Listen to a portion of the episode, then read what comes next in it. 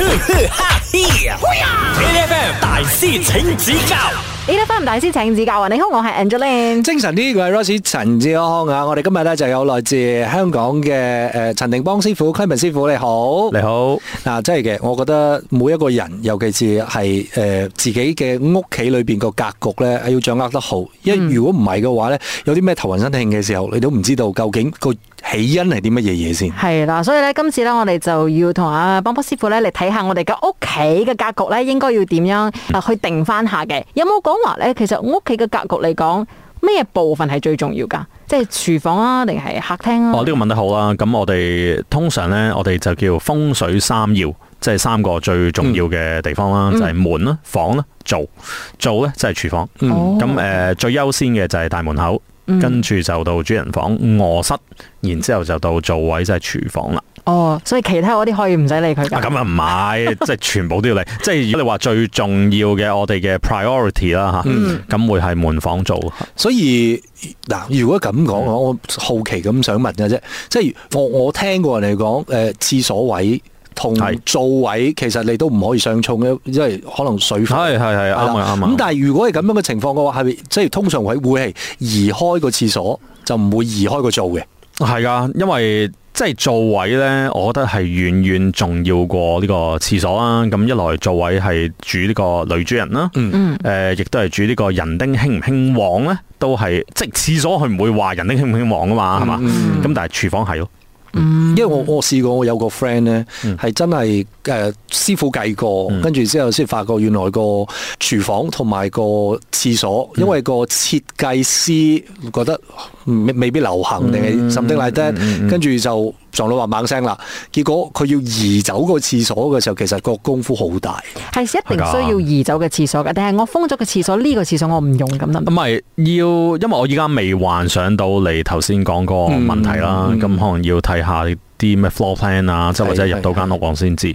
但係一般咧就唔係話要移走個廁所，就係、有問題嘅時候先會做嘅啫。嗯咁、如果真係移唔走嘅，會嘗試我哋睇下放唔放到嘢啦，放唔到嘢嘅話就睇下遮唔遮到啦，即係類似係用啲咁嘅方法咯。嗯嗯嗯，好啦，呢個時候咧，我哋就等波波師傅考下我哋。咁呢題呢，就關於睡房嘅，即嗯係喺張床嗰度啦。嗯，咁究竟我哋張床嘅枕頭係應該要有幾多個呢？咁 A 就係一個，B 就係兩個，嗯，C 就係三個。一個唔夠喎，一個唔夠分咧，我係喎，至少都兩個啦。我揀兩個，我揀三個，三個點解嘅？三個。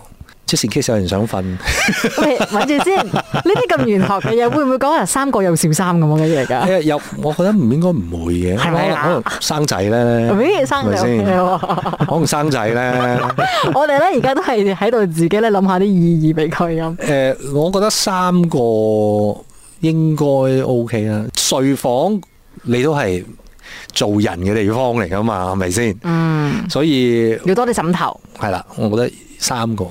我揀兩個啦，我哋一陣睇下正確嘅答案係乜嘢。哈嘿呀！8FM 大師請指教嗱，頭先咧，阿波波師傅咧就問緊嘅，诶、睡房裏边嘅枕頭其實應該有幾多個咧？係一個、兩個定三個？我揀三個，我即係揀兩個。究竟真正嘅答案係邊個咧？唔好講一個啊，反台。我哋即刻嚟揭曉嘅正確答案。答案係兩個嘅。好啦，其實呢，就你話一個、兩個、三個呢，咁誒其實全部都放得，唔使咁緊張，啦全部都放得。即係只不過呢，有冇一啲係數目啦，係叫最好呢？咁通常呢，就係兩個，兩個係最穩陣嘅。咁誒、呃、當然啦，亦都要按翻你嘅床嘅大小啦，即係譬如你一個單人床嘅，咁你。你預咗一個人瞓㗎啦，咁一個梗係冇問題啦，係嘛？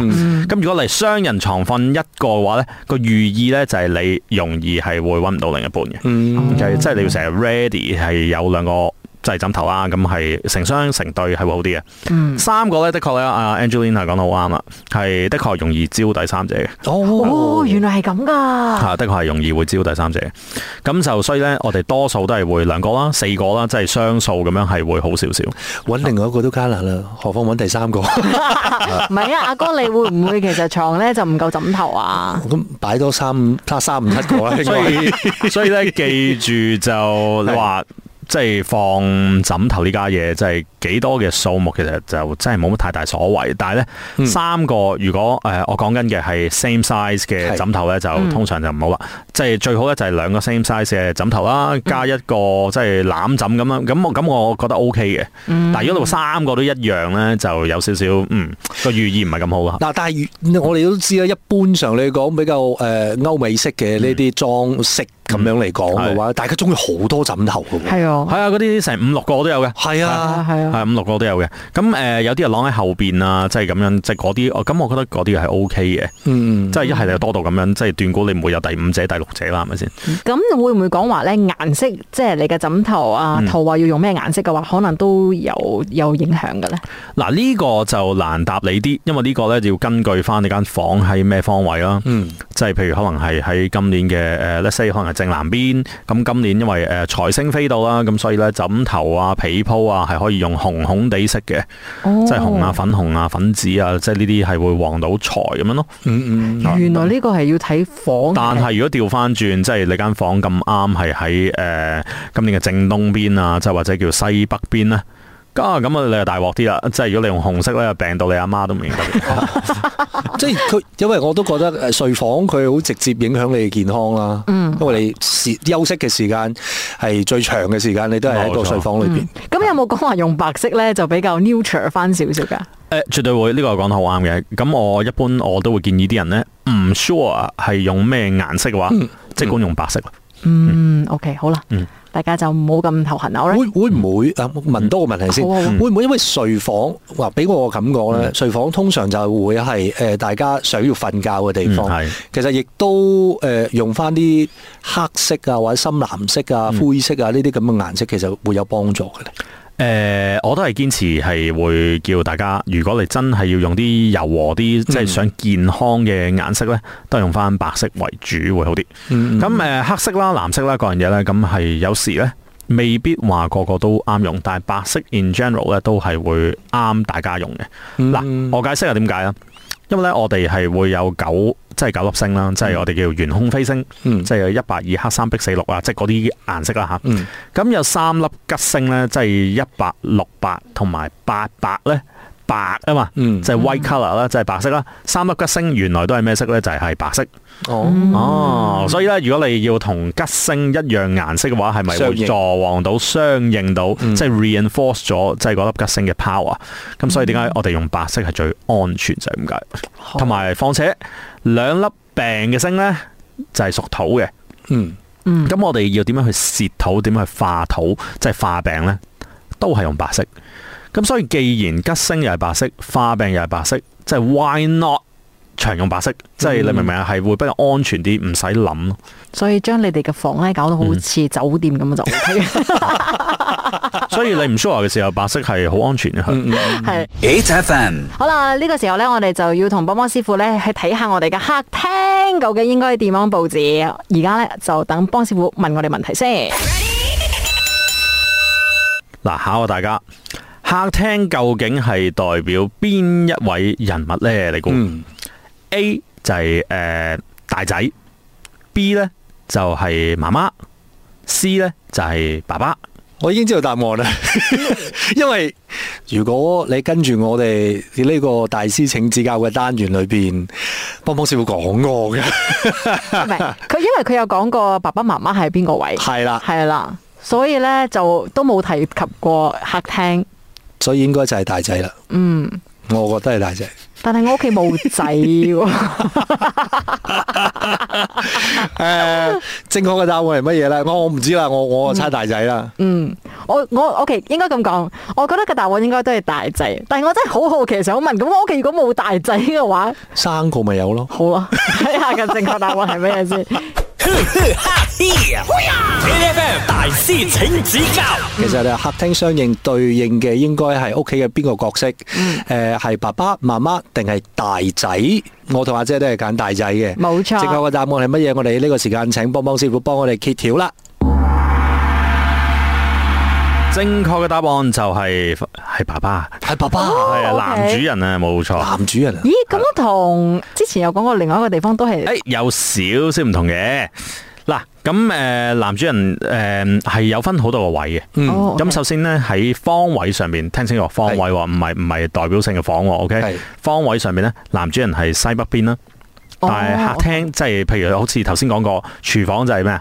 媽媽啦，媽媽係嚇客廳呢就係爸爸，哦，咁有冇講話咧？所以诶，客廳係應該要係西北方位嘅咧？啊咁又唔一定。即係其實可以係誒嗱風水裏邊有多呢啲嘅複雜點咧，嗯即係話客廳係代表男主人，但係又唔一定要喺西北邊咁樣，即唔一定嘅，係、可以可以嘅。咁但係就唔一定咯。嗯咁誒、我想講下咧，就係客廳對男主人嘅前途啦，嗯即係誒、career 呃啦，即係嗰個叫工作運啦，各樣嘢咧係特別係即係大影響嘅。 OK， OK，所以如果好多人咧想誒個、工作運好啦，即係不即係唔一定話要男人添嘅，嗯女人即係假設你一個人住啦，即係係啲叫工作型嘅女性，你咪就係等於好似嗰個一家之主，嗯即係你亦都係嗰個男人咁樣嘅 嗯嚇咁所以咧客廳咧就係主嗰個主人嗯嗰個工作運嘅， ，OK，即係尤其是係前景啦。所以你如果你個廳咧係好逼仄啦、好小氣啦、好多雜物啦，就係、你嗰個前途係會容易受阻嘅。嗯，有冇講話乜嘢嘢係一定唔可以擺客廳㗎？通常我就一般都唔會擺武器嘅，嗯就係武器咧就基本上咧有九成以上嘅人都唔適宜放啦。啊 OK，武器即係嗰啲刀刀劍劍啦、槍啦、槍械類型啦，啊接燈就係咪一個武器我唔知啊啦。嗱，啊不過我好好奇一個誒情況嘅啫，因為講緊點解即係頭先提到大仔，係咪即係其實有個大仔嘅相應有位嘅？有有有有。咁其實就係誒正東邊啦，正東邊就係同大仔係比較相應啲嘅。不過咧，如果你話房間上面啦，嗯即係你話廚房啊、客廳咧，就比較係會對應到真係人物咁樣咯，又係嗯嚇大仔就通常係方向，方向冇錯。嗯因為咧，我哋係有誒、呃、長女啦、長男啦、少女、少男啦，同埋中女、中男，即係有八個人物嘅，即係包括埋父母咁樣咯。嗯嗯 OK 我我好奇另外一個問題嘅啫，嗯因為我哋誒成日喺裝修客嗯廳或者設計客廳嘅時候咧，都會用好多唔同嘅方式去嗯令到成個觀感，你講係誒寬敞啲嘅，所以啱嘅誒用鏡呢件事情其實係咪呃嗯誒一件值得鼓勵嘅事咧？嗱、鏡咧就要好小心去運用嘅，因為鏡咧係好特別嘅一個物料啦，即係嗯係一件事啦，應該咁講啦。嗯鏡咧好似另一個世界咁樣嘅係。咁同埋就係有放大嘅作用啦，亦都有反射嘅作用啦。咁如果你假設嗰個位係誒、呃、經風水師計過係一個病位啦，大病位啦，你放好多鏡嘅話，你咪好似放大咗個病位咁咯。放大嘅功效，冇錯冇。哦 OK，咁然之後，譬如亦亦都有吸嘅功效啦。嗯即係譬如好似對面你個鏡咁啱照住個地盤咁樣嘅，咁、嗯嗯，你咪好似吸晒成個地盤入間屋咁咯。啊，即係類似有少少咁嘅感覺咯。所以咧鏡咧就唔係話度度都放得嘅，即係例如你話誒、呃、床啦，嗯床尾嗰度你放鏡咧，你次次一起身啊，跟住好似見到自己咁樣咧，係真係會嚇親嘅喎。嗯嗯，係啦嗯咁所以咧係唔應該係放喺床尾嗰度嘅嗯嗯，嚇，咁所以咧就鏡亦都唔好放喺床頭嗰度啦。咁誒，即係總之床尾床頭都唔應該放嘅。所以。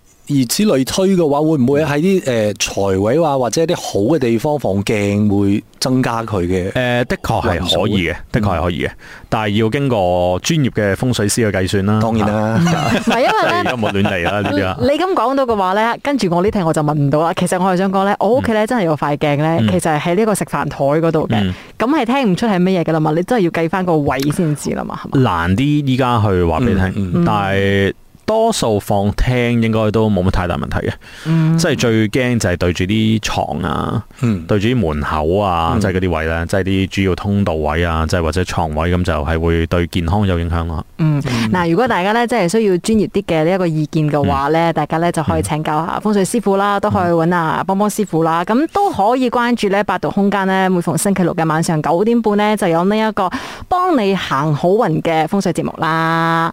好，呢、個時候我哋就再一次多謝陳定邦師傅。 Thank you，唔該晒。每逢星期一至五朝早六點到十點，N F M 日日好精神，Rise 同 Angelie 準時帶住啲堅料嚟健利。